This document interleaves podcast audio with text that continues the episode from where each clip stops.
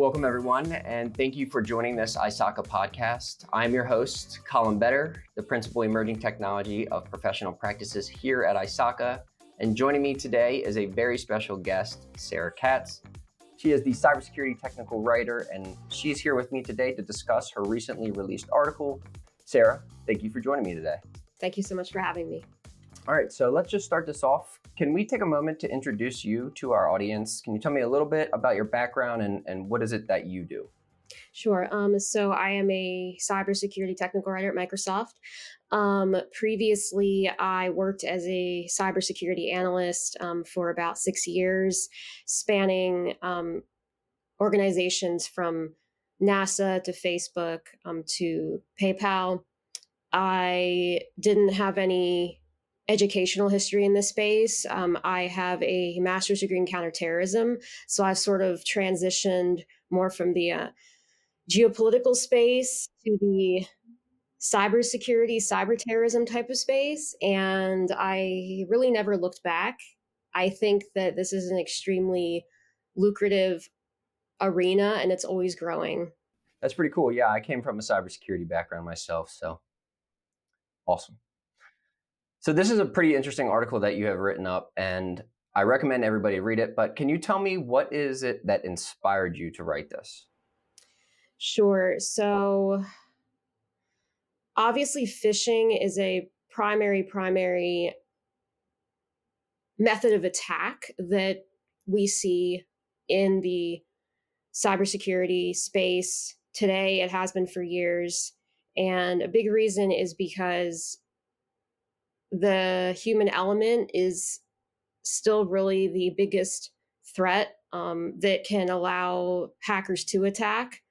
And the UI specifically, the user interface of certain applications, specifically mobile applications, what the user sees while they're using the app can easily throw off their judgment, if that makes sense. And so I was really interested in how what the user sees makes them more susceptible to falling for like a certain text that they might receive while they're distracted by, I mean, it could really be anything. This study used a couple of specific applications as examples, but there's just like, I would say that the risk really spans all applications. Yeah, I agree. And I guess it's a little bit more important. Let's first provide a brief explanation of kind of what is augmented reality before we get into anything else. Sure. So augmented reality refers to the combination of real life experiences and artificial experiences. So it could be anything from like Google Maps, Google Glass. It's really anything where the user is not fully immersed, they're only partially immersed, and they are aware of the real world around them. Pokemon Go, that's like a very pure sort of example because you see everything as it is, like the view in front of you is completely natural, except for like you're seeing little Pokemon in front of you. So it's kind of like when the application superimposes like objects that aren't really there onto a user view that's otherwise completely natural. Yeah, I back in my day, I played a little bit of Pokemon Go. It's pretty cool. It's just to help explain, it's like a map, and then you walk around, and you're just on your phone, and you're walking on the map, and then on your screen there's little things that you can collect and stuff like that. It's pretty cool. So I guess how does this differ from virtual reality? Virtual, the user is completely immersed. So typically there's a whole headset, and once the user puts on the headset, they can't see anything that's actually around them. And so they're like completely submerged in whatever the game is or the platform or like, you know, what have you. So it's like if you use a VR headset to explore, you know, the world, like Google Earth or outer space. It's completely like surrounding you. So how does the partially virtual interface of AR pose unique cybersecurity risks or threats, I suppose? Yes, great question. So it occurred to me that because the user's attention span is already focused on like two things at once, it kind of concerned me that, oh, well, if an attacker were to send like a text message of any sort while the user is already trying to focus on two things at once, it's kind of presents a third element for them to focus on. And at that point, like, you know, especially if you're immersed in something like Google Maps or like Pokemon Go, you're already focusing on the real world that's actually around you. You're focusing on the objects that have been superimposed in front of you. And then if a text message comes on screen, especially one that, like, you know, if you happen to accidentally click on it and it has a malicious link, well, then you're probably already done. So I would say personally, as someone who has also used virtual reality, I tend to be a little more in tune to the suspiciousness of something that is infiltrating that space, as opposed to, like, you know, just if I'm on my phone and I see like the real world, I would be more likely to just like view a malicious text as a text that's coming in. And like, you know, maybe I wasn't expecting a text with a link or something like that. So I'm probably less likely to be suspicious over that than I would be if, like, you know, the same kind of text like came on screen when I really wasn't expecting one to, which would probably be more of the case in a VR. Yeah. And I, just to add on, with all this new AI technology and ChatGPT and, you know, people being able to make really good fake emails, phishing emails, and send them to people like that are look legitimate. Like I got one the other day that was from USPS that was like, oh, we can't deliver your package. Like, here's a link, whatever. Like, mm-hmm. I think that's going to get a lot of people. So yeah, a little bit scary. And I'm interested to see, you know, what are some of the things, you know, when augmented reality and virtual reality really does start being implemented into organizations, you know, what are some of the ways to combat some of the social phishing and stuff like that. So pretty interesting things. Mm-hmm. So I guess, why is it beneficial to identify if familiar and urgent attack tactics are successful in these distracting augmented reality environments? Sure. So a wealth of studies on phishing attacks have actually focused on these specific methods that attackers use to social engineer users, and familiarity and urgency are huge ones, because urgency tends to evoke like a sense of not panic, but like, you know, like time shortage, I guess. And then familiarity is really tricky, because just like with a phishing email, you know, a phishing text can essentially pose as someone you know from your contacts or something like that. And so that's really the essence of social engineering, is like, you know, posing as somebody the user knows. Yeah.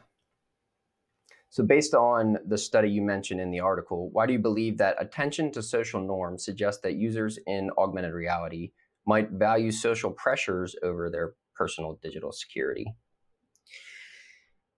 Well, I was really thinking about it from a standpoint of, if you think that you're receiving a text message from somebody you know, you're probably not really going to want to ignore that.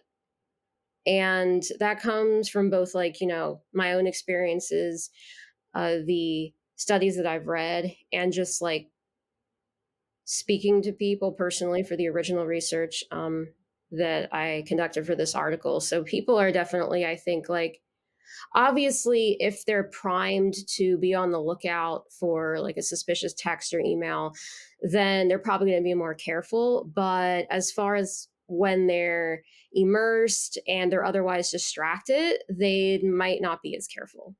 What can developers do to help prevent some of the threats that these users are going to face using these applications?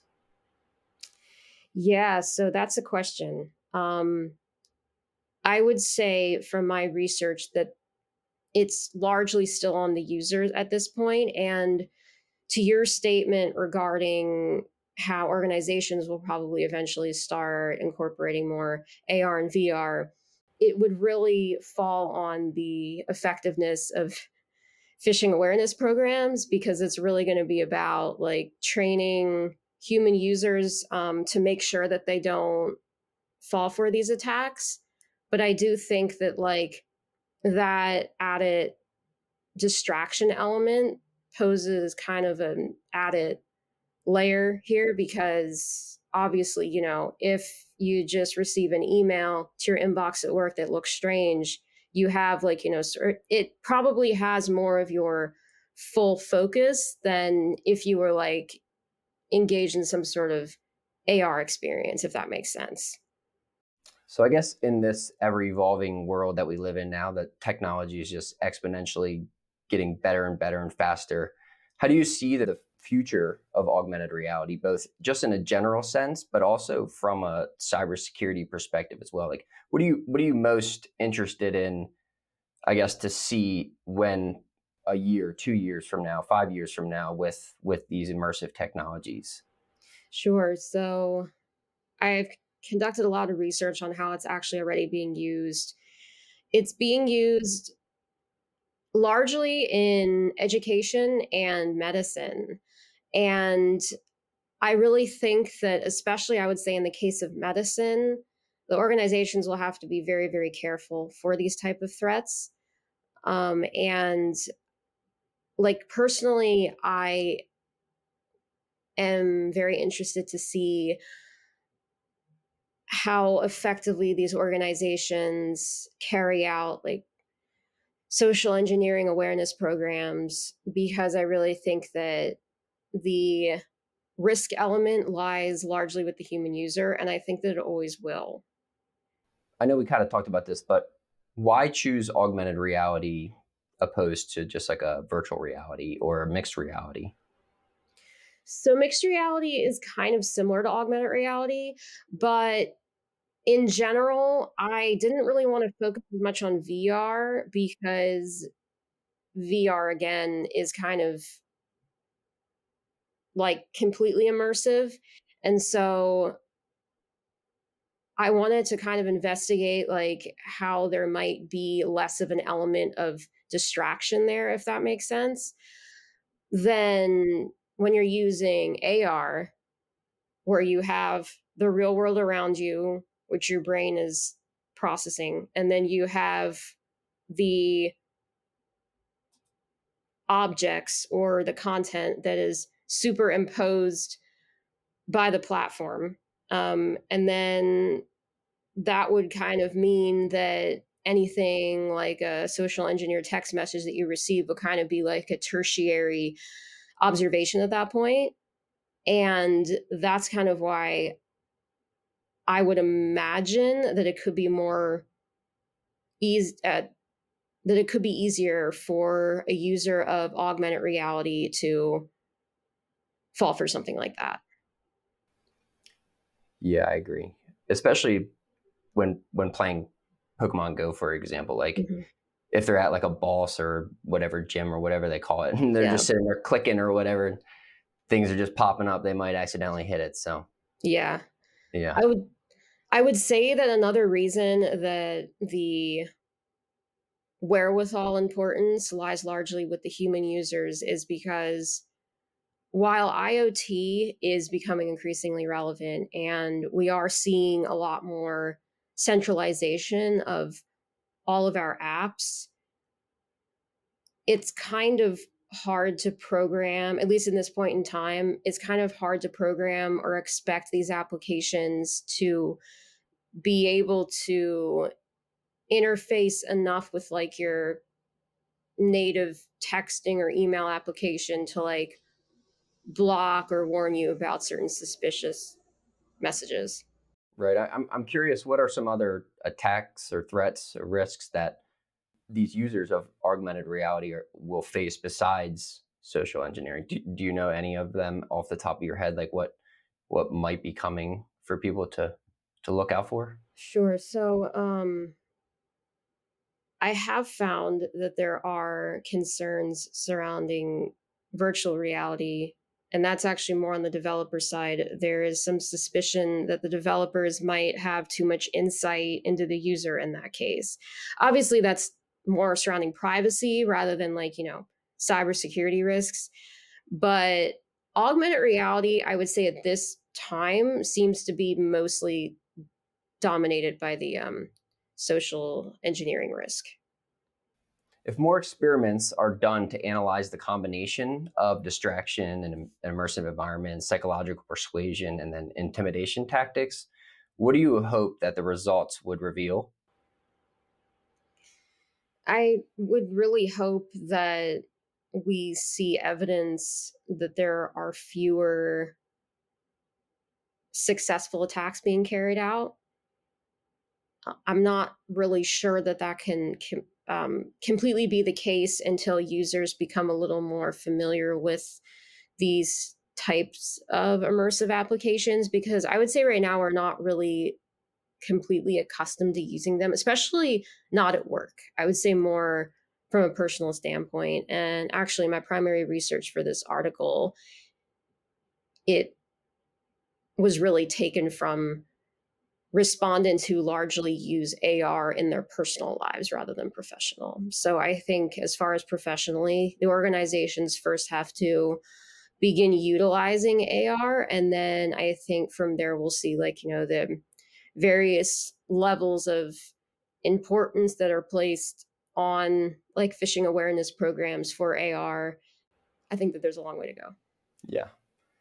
So besides using a phone for augmented reality, what are some other ways that augmented reality can be used? I know they, for instance, using for like shopping, you can try clothes on and stuff like that, like standing in mirrors or smart mirrors and stuff like that. But yeah, what are some other cool things that might be implemented with augmented reality?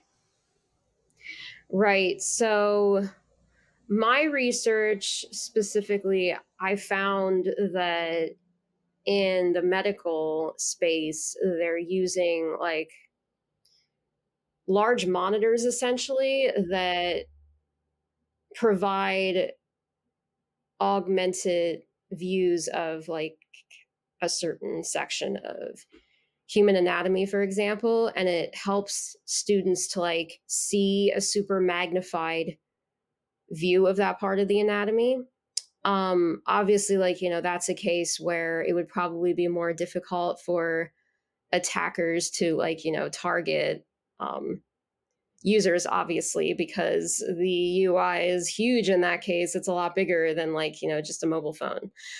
So, and like, you know, that's really good because you don't really want, I mean, we already have like problems with ransomware attackers, like essentially leading to deaths at hospitals. So we really wouldn't want them to be messing with the AR space in medicine as well. What are you most excited to see with technology over the next, you know, 1 to 5 years? Because I know there's going to be a lot. There's going to be some pretty cool, innovative things that I think show up. So I'm pretty excited for it. Also a little unwary, but yeah. Yeah, I'm a little wary too, because specifically for the piece of technology that I would say I'm most excited about, the Airbus. I don't know, like maybe it's going to be kind of like in Minority Report, the film. I think that they're trying to like get to a point where it would ease traffic congestion, essentially, to give folks the option to travel by air rather than like on the freeways and the streets. Now, obviously, that's extremely far off as far as I know, but I would say overall, that's kind of what I'm most excited about, both in terms of pollution and just like the incredible congestion and terrible commutes to work and things like that. Yeah, the only thing that I guess worries me a little bit about that is them just falling out of the sky and things like that, the hackers messing with them. Yeah. Getting them to do who knows what. So that's a bit scary. Sarah, I hate to do this, but unfortunately we are out of time for today. It was a pleasure to chat with you, and this was a great conversation. So thank you so much for joining us and taking the time out to talk to us. Thank you for having me. No problem. So for our listeners, if you're interested in reading Sarah's article, go ahead and click the link in the description below. I'm Collin Beder, and thank you for tuning in to this ISACA podcast.